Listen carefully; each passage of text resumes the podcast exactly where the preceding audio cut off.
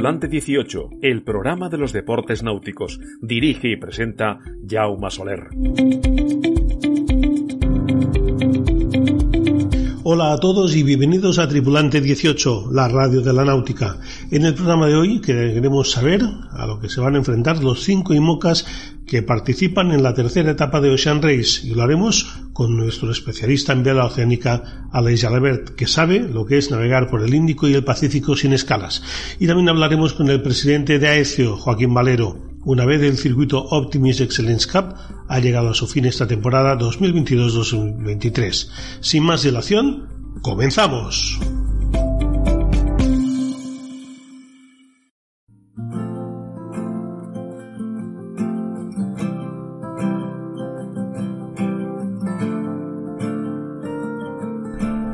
Como aquel que no quiere que la cosa, el invierno va llegando a su fin y ha estado cargadito de temas.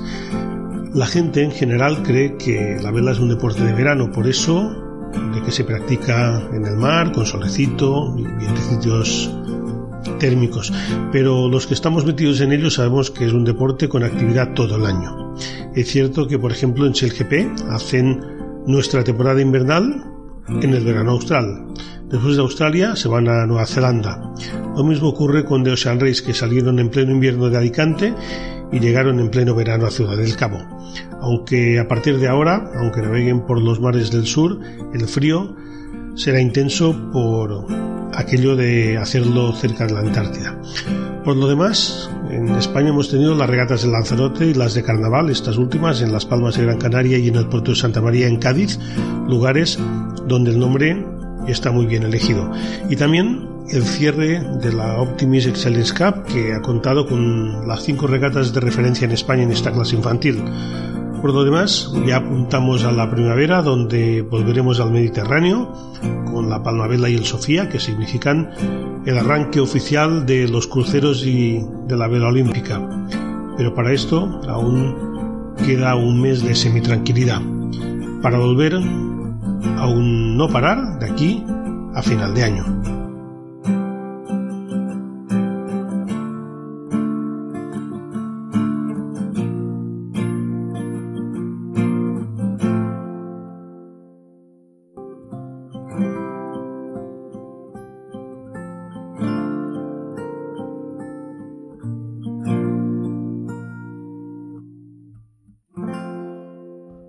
Hola, soy Pachi Rivero y yo también escucho a Jaume Soler en Tripulante 18. Salud.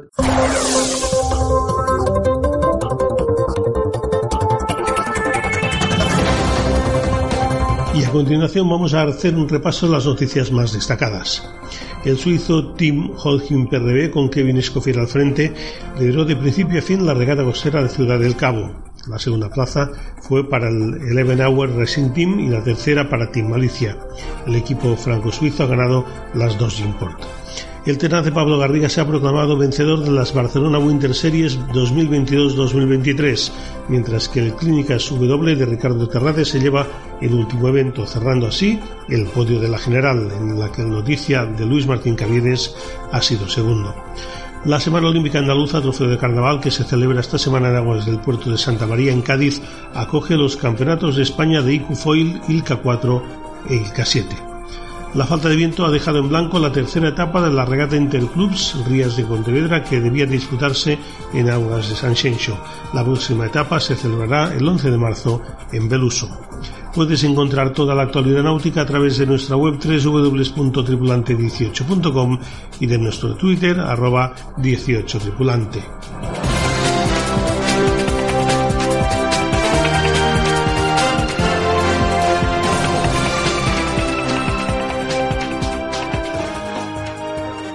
Los deportes náuticos en Tripulante 18.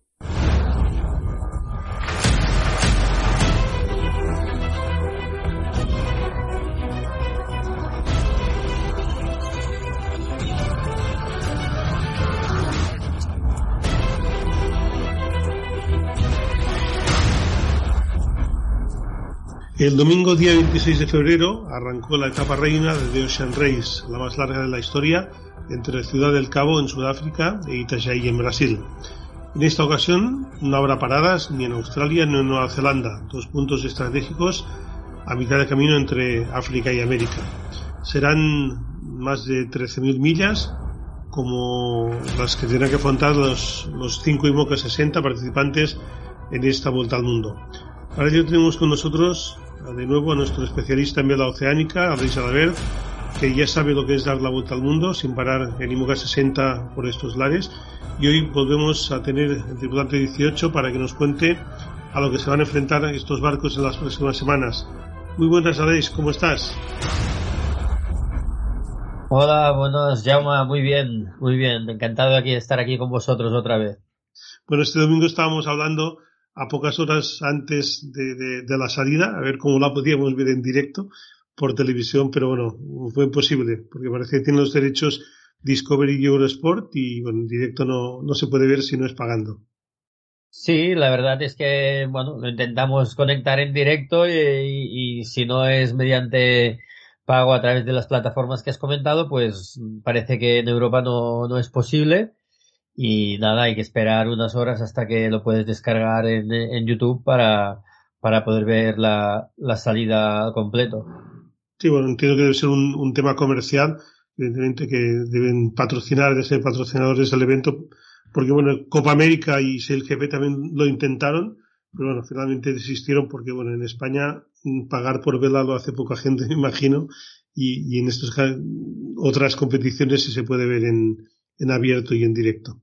Y, bueno, dejando a un lado esto, uh, parecía que, que, la salida iba a ser tranquila, uh, vientos suaves, pero a los pocos minutos se pasó de tener estos vientos suaves a vientos de más de 30 nudos y, y, bueno, esto complicó la cosa. Sí, la verdad es que en Sudáfrica, en Ciudad del Cabo, es, es muy habitual. La, la, salida que vimos el otro día eh, no es una cosa excepcional.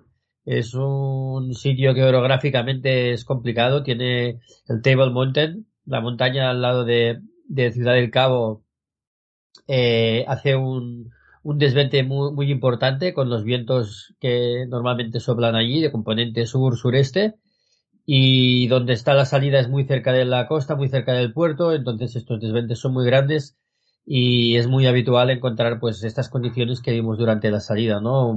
Estar totalmente encalmado, que los barcos casi no avanzan y están totalmente parados y a 50, 100 metros tienen una línea bien marcada de una presión muy, muy fuerte que bueno, pues ya puede llegar a lo, a lo que vimos en las imágenes, ¿no? 30 nudos o más, que en este caso, ¿no? Pues con los IMOCA, eh, pues puedes alcanzar velocidades eh, muy grandes en, en muy poco momento. Y hace tremendamente complicada, pues una regata tan cortita para estos barcos que no están precisamente pensados para hacer muchas maniobras muy rápido. Aunque están adaptados a cinco, a cinco tripulantes, siguen siendo barcos originalmente pensados para una o dos personas y son barcos realmente difíciles de maniobrar y, y difíciles de poder hacer cambios de velas rápido como podríamos tener en otras clases. Sí, como ya pasó en Alicante, uh, primero hay un recorrido también entre boyas, un recorrido, pues, una, como una regata import sin parar, supongo, para que los espectadores, pues, pues puedan ver un, un ratito más los barcos y no solo sea la salida uh, directa. Bueno, el, en aquel momento el, Bioterm llegó a coger una distancia bastante importante de más de 600 metros. Sí, enseguida fue el primero en cruzar la línea, el coger la presión. Como comentábamos antes, ¿no? Estos barcos al coger 20-25 nudos pueden llegar a, a, coger velocidades de fácilmente 27, 28, incluso 30 nudos. Y los demás estaban absolutamente parados detrás, con dos rizos en la mayor y y un J3, un Génova muy pequeño, porque eran, son las condiciones de las velas para, para estos 20-25 nudos de viento ir tranquilamente haciendo maniobras. Y entonces, pues ahí les sacó una gran distancia. Esa gran distancia que ya parecía, bueno, pues una gran ventaja, al llegar a, otra vez a la vuelta en el mismo zona de recorrido, se, se acortó y, y, al revés, ¿no? Esa distancia se fue acortando, acortando. Él se había quedado sin viento delante y los perseguidores pues lo atraparon enseguida. Y así sí. lo vimos varias veces durante la regata, ¿no? Barcos que se iban eh, a, acelerando y, avanzando respecto a los otros y los demás, pues, al alcance. Sí, no es, ya pasó todo esto y entraron ya en esta zona de, de vientos fuertes. Bueno, Bioterm mmm, rompió la escota de mayor y bueno, se le complicó la, la, cosa y ellos decidieron volver a puerto, bueno, con la penalización correspondiente y el tiempo perdido. Y luego el Eleven Hour rompió un sable, pero, pero ellos, los americanos, decidieron repararlo en alta mar para no perder más tiempo. Es decir, que fue un poco los dos casos más extremos, ¿no? Suerte que estaban muy cerca de tierra. Sí, bueno, ellos han tenido este problema, son problemas que son relativamente graves. Eh, y la verdad que como lo, lo, han podido tener muy cerca de tierra, pues tienen esa opción, la organización les deja hacer esa, esta penalización que al final es muy corta comparado con el resto de las regatas, ¿no? Las regatas eran entre 30 y 40 días probablemente de navegar y aquí pues han pedido dos horitas el, el Elemental y un poco más el, el, el Bioterm, que además les favorecía una situación meteorológica bastante, bastante propicia para poder parar y, y no perder mucho comparado con lo que, que hubiese podido ser en otras condiciones, ya que para salir de Cape Town los demás, estas dos horas que se hubieron que parar, los demás estaban yendo a unas velocidades relativamente lentas, tenían que atravesar una dorsal anticiclónica en la que se han quedado parados y ahora actualmente pues ya los tenemos muy cerquita, solo del primero al, al, al último hay 50 millas, que es una distancia considerable, pero que, que comparado con las 13.000 millas que van a tener que recorrer, pues en estos momentos pues todo está muy abierto. Sí, bueno, sin ir más lejos, el Bioterm que fue el que volvió a tierra, a puerto, tuvo que amarrar, bueno, evidentemente tenía el equipo de tierra también que, les pudo ayudar a, reparar pues todo, todo lo que se le había pasado. A las 24 horas ya estaba en tercera posición. Mm, creo que era, no sé si era a 36 millas, una cosa así del primero. Sí, han tenido esta, que pasar esta dorsal anticiclónica. Los que iban delante, que tenían cierta ventaja, han empezado a frenar y los que han tenido que reparar y han perdido un poco de tiempo, les han ido alcanzando y al final yo diría que ahora están todos muy cerca, está todo muy abierto y bueno, todavía queda muchísima, muchísima regata y todos tienen opciones. Sí, en este caso ha sido muy poco tiempo. Creo recordar, lo digo de memoria y si tú, si, si no es así, tú lo sabes, me corriges. Creo que en una Vendée Michel de Soyo uh, tuvo que volver a tierra, perdió pues varios días y acabó ganando la Vende Globe, es decir, que los acabó pasando a todos. No sé si fue de eso yo o, quién fue. No sé si... Sí, sí, esto se ha dado varias veces. La Vende Globe es unas regatas, recordamos, ¿eh? sin escalas y sin asistencia, excepto si tienes un problema en el momento de la salida, que te dejan volver al puerto de salida. La vuelta la tienes que hacer sin asistencia y cuando llegas dentro a, lo que son a la bocana del puerto, a partir de allí puedes tener ayuda de tu propio equipo de tierra eh, y entonces reparar y volver a salir. Eso pasó en el caso de Michel Desayó. Si os acordáis, eh, como bien dices, creo que estuvo parado casi tres días. Eh, los demás le llevaban mil millas cuando él salió, la cabeza de la flota estaba mil millas delante suyo y fue capaz de recuperar esas mil millas. Eh, también hubo varias roturas de los que iban en cabeza, etcétera, etcétera, eh, y acabar ganando la Vendée Globe, como bien, como bien dices. Bueno, como decíamos, son más de 13.000 millas por delante, una etapa muy larga. ¿Tú crees que, bueno, por lo que hemos visto, a lo mejor no tanto, ¿no? Pero crees que a lo mejor pueden echar de menos de estas horas o, bueno, o que o ya se ha igualado ya todo? Ya en, en 24 horas de haber salido. No, yo creo que esto ahora está todo muy igualado, que la, la, diferencia de tiempo que tuvieron que perder no va a afectar al final Ahora lo importante es ver cómo negocian el paso de esta dorsal y, la, y, el primer, digamos, la primera borrasca que van a encontrar entrando al Océano Índico. Y a partir de aquí, el que suba primero al tren sí que se puede escapar.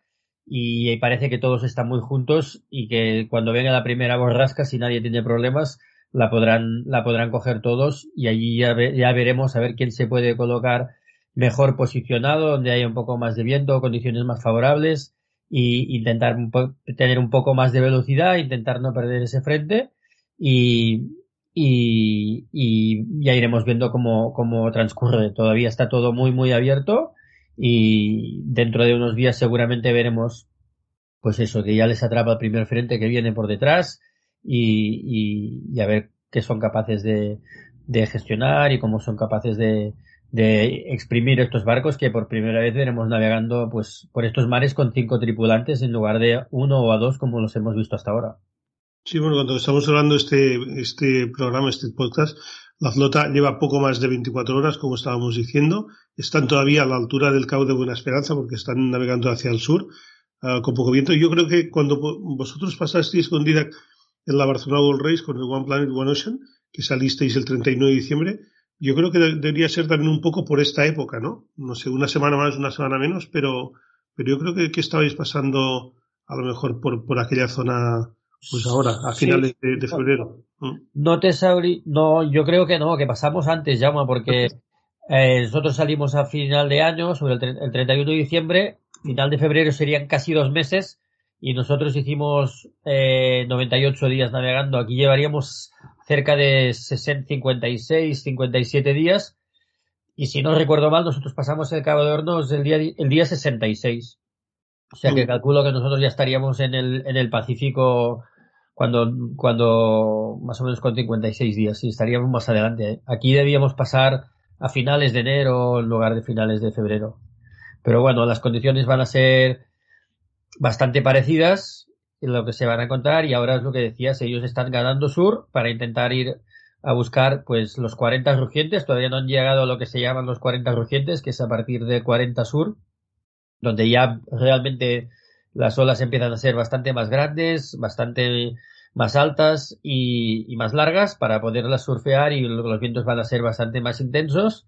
Pero bueno, estos barcos ya hemos visto que están muy preparados y ahora vamos a ver con, los foils y llevándolos siempre mínimo dos personas todo el rato eh, en guardia, pues seguramente veremos que, hacen grandes velocidades y si no tienen ningún problema, pues muchas millas al día. Sí, bueno, tú que has pasado por ahí, yo creo que, no sé si también es psicológico, una vez pasas Ciudad del Cabo, sabes mm, a que te enfrentas a un mar y a miles y miles y miles de millas sin, sin tierra. Es decir, que, que cualquier problema, por pequeño que sea, puede producir un, puede ser un gran problema. Porque tienes hasta Australia, no sé si tienes las Kerguelen por en medio y, y poco más. Sí, la verdad es que sí que hay algunas islas, pero son islas que la mayoría de ellas están totalmente deshabitadas y como mucho hay alguna comunidad científica. Las Kerguelen es la, la, la, la, isla o la zona más importante antes de llegar a Australia, en la que hay una base científica permanente eh, pero aún así, el, el, buscar un refugio allí es, es, muy, es muy difícil. Si recordáis algunas historias de la Vendée Globe, sobre todo, muchas veces algún participante se ha tenido que parar a, al socaire de alguna isla para poder hacer alguna reparación, pero una reparación que ha hecho él mismo para luego continuar. Simplemente buscar un poco de refugio, un poco de, de un poco de mar en calma, sotavento de la isla, para incluso, incluso sin fondear, para poder reparar, ¿eh? Pero aparte de eso, la próxima tierra, digamos, eh, del primer mundo que van a encontrar es cuando estén por debajo de Australia, aunque si todo va bien pasarán muy lejos de Australia y seguirán navegando hacia, hacia el Pacífico. Y si, y si no tienen problemas, seguramente la primera tierra que van a encontrar será el faro de Cabo de Hornos. Pues a ver, veremos cómo va evolucionando. Si te parece, dentro de, de unas semanas, cuando estén pues la mitad del Índico llegando al Pacífico, si no pasa nada extraordinario, pues volvemos a, conectar, hablamos y nos cuentas cómo ves la situación de la flota, de, cómo lo han pasado y todavía lo que les espera, porque también el Pacífico es muy, es muy grande. Sí, sí, sí, encantado. A ver, ahora vamos a ver cómo, cómo evolucionan ahora los barcos en el Índico y lo seguimos comentando con vosotros, encantado. Muy bien, Adisa ver muchísimas gracias por habernos ayudado a saber un poco más de, de vela oceánica y hasta la próxima. Hasta la próxima, Llama.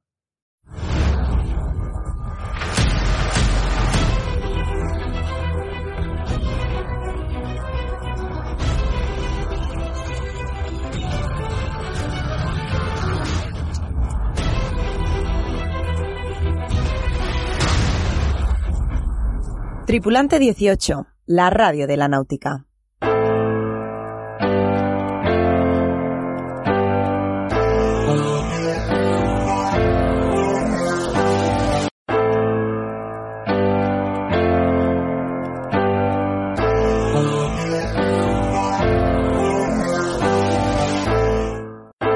Circuito Optimus Excellence Cup 2022-2023 ha llegado a su fin.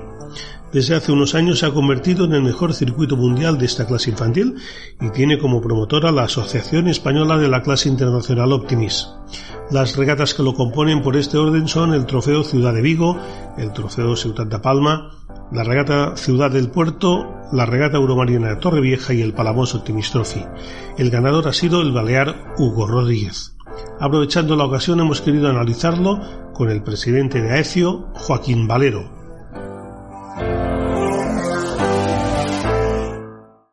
Aprovechando el Palamos Optimist Trophy, eh, la, última regata del circuito Excellence Cup, estamos con el presidente de la clase AECIO, la clase Optimist en España, Joaquín Valero, a quien damos la bienvenida a Tripulante 18. Buenas tardes y muchas gracias por contar conmigo y encantado de estar contigo de nuevo. Eh, Joaquín, bueno, la clase Optimist en España. La clase Optimis mm, siempre está en un buen momento. España siempre ha sido una potencia pues europea y mundial, se han ganado mundiales, se han ganado europeos, bueno, y sigue estando ahí. Sí, de hecho, bueno, como en todo, todas las actividades, ha habido aquí un pequeño bajón durante la pandemia y se ha recuperado totalmente. La prueba es que este año hemos batido récord de número de tarjetas de clase en la clase de Optimis y lo cual pues muestra claramente la buena salud de la clase y la buena salud en España. Bueno, me gustaría hablar un poco del circuito Optimis Excellence Cup, que ya tiene unos bastantes años. Empezó, bueno, en su día, pues lo, inventó Paco Coro cuando era presidente, lo, lo continuó Carlos Torrado. Eh, tú has continuado, es decir, que va pasando de mano en mano un circuito que se ha convertido, ya no digo un referente nacional, sino que ya un referente internacional importante. Sí, bueno, de hecho, hoy por hoy es el circuito más importante del mundo. Eh, tenemos un récord también este año de participación. Hay han participado, participan más de 1.700 barcos en todo el circuito, más de 28 países que han venido a participar en el circuito y claro, esto demuestra la notoriedad y la importancia que está tomando. Para nosotros es una mm, de las cosas que más empeño y más apoyo y más trabajamos para que siga evolucionando hacia adelante. Sí, porque es un circuito para que nuestros oyentes que no lo puedan conocer, que no estén relacionados con la clase Optimis, pues está formado por una serie de regatas, un poco las más emblemáticas o más históricas que, hay, que hay en España. Es decir, son cinco, cinco pruebas y ahí los regatistas van sumando una serie de puntos ¿no? Y al final, pues el que tiene más puntos, pues es el, el que se lleva pues el, el trofeo, ¿no? Aunque creo que los diez primeros tienen, tienen premio los cinco primeros. Este año hemos introducido dos novedades. Las principales que hemos aumentado a cinco regatas, cinco sedes, y entonces una de ellas es una prueba descartable, lo cual facilita mucho la participación. Eh, lo otro que ha tenido mucho éxito entre los regatistas es que los premios que estamos dando para los cinco primeros, además de un trofeo, pues le vamos a dar al campeón un Optimis, eh, luego eh, vela, juego de palos, eh, apéndices, etcétera, etcétera, etcétera. Y esto pues ha calado mucho en ellos. Y como he dicho antes, lo más importante que estamos batiendo récord de participación en todas las sedes donde se ha hecho la Excellence Cup. Además está muy repartida pues por todo el territorio nacional. Es decir, que si no me equivoco y lo estoy diciendo de memoria, empieza en Vigo, sigue en, otoño el, Ciudad de Palma, que, había salido y ha vuelto, luego eh, el puerto de Santa María, luego Torrevieja y finaliza pues aquí en, en Palamos, que es la regata más multitudinaria de todas. Bueno, y supongo que, al final aquí vienen todos los que tienen opciones a ganar, evidentemente. Sí, por supuesto, efectivamente. Eh, esas son las cinco regatas que componen el circuito, como tú bien has dicho. En principio, para el año que viene, eh, no tenemos idea de hacer grandes variaciones, eh, pero es una cosa que decidimos en junta directiva. Eh, y lo que sí que es que está funcionando perfectamente, la regata de Palamón es hoy por hoy la segunda regata más importante de Optimis del mundo y es un donde se termina este circuito y el gran colofón para la clase Optimis en el circuito. Sí, bueno, la mayoría son regatas más consolidadas. Igual la más joven de todas era la del Puerto Santa María, que es, bueno, joven, pero ya lleva, creo que son siete, ocho ediciones. Ah, y este año ha vuelto también el trofeo Ciudad de Palma, que había estado al principio, luego salió y, este año, pues, has conseguido que vuelva a entrar dentro del circuito. Sí, sí, se habló con Palma Mallorca porque tiene esa regata importantísima para la clase y para el Optimi y ellos al final de muy buen grado quisieron volver a entrar dentro del circuito y por supuesto nosotros le hemos dado el lugar que, merecen dentro de la clase y del circuito de Excellence Sí, y bueno, como decíamos, el final en Palamos, 550 barcos, no hay ninguna regata que lo consiga. Bueno, el meeting de Garda, que es lo que comentábamos, pero que igual nos comentaba pues eh, la semana pasada, que, que, bueno, que es un meeting que al final tampoco no es una regata como tal, sino aquí una regata con un comité, con, con recordemos que son uh, tres salidas diarias, cinco grupos de 110 barcos, son mm, 15 salidas en, en invierno, que el tiempo, pues es, las horas de luz son mucho más cortas, pero bueno, al final se acaba consiguiendo. Es decir, hay orden por parte de la organización, pero también orden por parte de los chicos que tienen que estar muy atentos. Ahora toca el grupo azul, el verde o el amarillo. Sí, así es. O sea, esta regata hoy por hoy es muy multitudinaria y es lo que hace parte del espectáculo. O sea, Palamos hoy por hoy es única en cuanto a la zona que ocupa en la playa, el espectáculo que es ver 550 barcos salir de la playa, participar en las pruebas. Eh, sí que es cierto que se retrasa por, por el tema de tantas salidas, tanta participación, tantas unidades, pero los niños todos, absolutamente todos con los que hablas, eh, salen perfectamente satisfechos y contentísimos de haber participado en este espectáculo. Sí, una regata en febrero que en el mes de noviembre ya se han cerrado las inscripciones porque se llega a 550 y luego tienes a 100 en lista de espera, es decir que, que bueno, es una barbaridad. Sí, sí, así es. O sea, esto año tras año pasa y esto es debido a que la bien, lo bien que se están haciendo las cosas, tanto por el club como por la ciudad de Palamos, la clase optimista que apoyamos en todo lo que podemos y el, lo bien que salen en cuanto a pruebas, en cuanto a diversión. Los niños lo pasan estupendamente, deportivamente se navega y se navega a un nivel donde pocos sitios del mundo se está navegando hoy por hoy y eso hace que año tras año, pues efectivamente las inscripciones mes antes ya estén cerradas. Sí, y, bueno, este año un nuevo mundial en España, es decir, hemos tenido varios mundiales en, La Coruña, bueno, en, varios sitios, ah, en Rosas, bueno, que, ganó Xavier García, y este año, pues en aquí muy cerca, en, aquí en San Pedro Pescador, en la Bahía de Rosas, es decir, que, en, la, en la Ballena Alegre, también un sitio también muy amplio, y bueno, que parece que también va a tener un, mucha expectación. Sí, ya está teniendo y por supuesto estamos contentísimos de tener el Mundial aquí en España. Eh, ya se hizo un premundial, bueno, un, un, premundial el año pasado que fue también un éxito. Este año queremos tener ahí al equipo el máximo de días preparando para el Mundial y España, como suele ser y este año más aún, seremos uno de los firmes candidatos a intentar ganar las dos coronas, la masculina y la femenina. Esperemos tener suerte. Muy bien, Joaquín Valero, muchísimas gracias por atendernos en Tripulante 18, que la clase optimista siga teniendo esta buenísima salud, porque como decías, récord de, de tarjetas de este año, y nada, a seguir adelante. Pues muchísimas gracias a vosotros. Un saludo. Los deportes náuticos en Tripulante 18.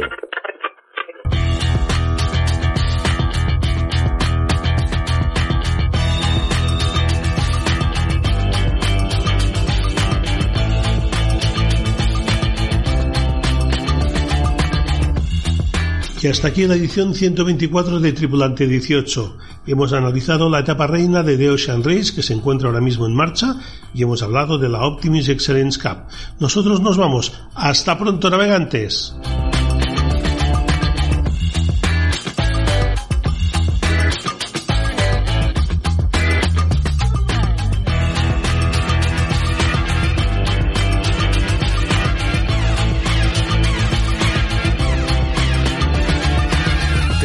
18, el programa de los deportes náuticos. Dirige y presenta Jaume Soler.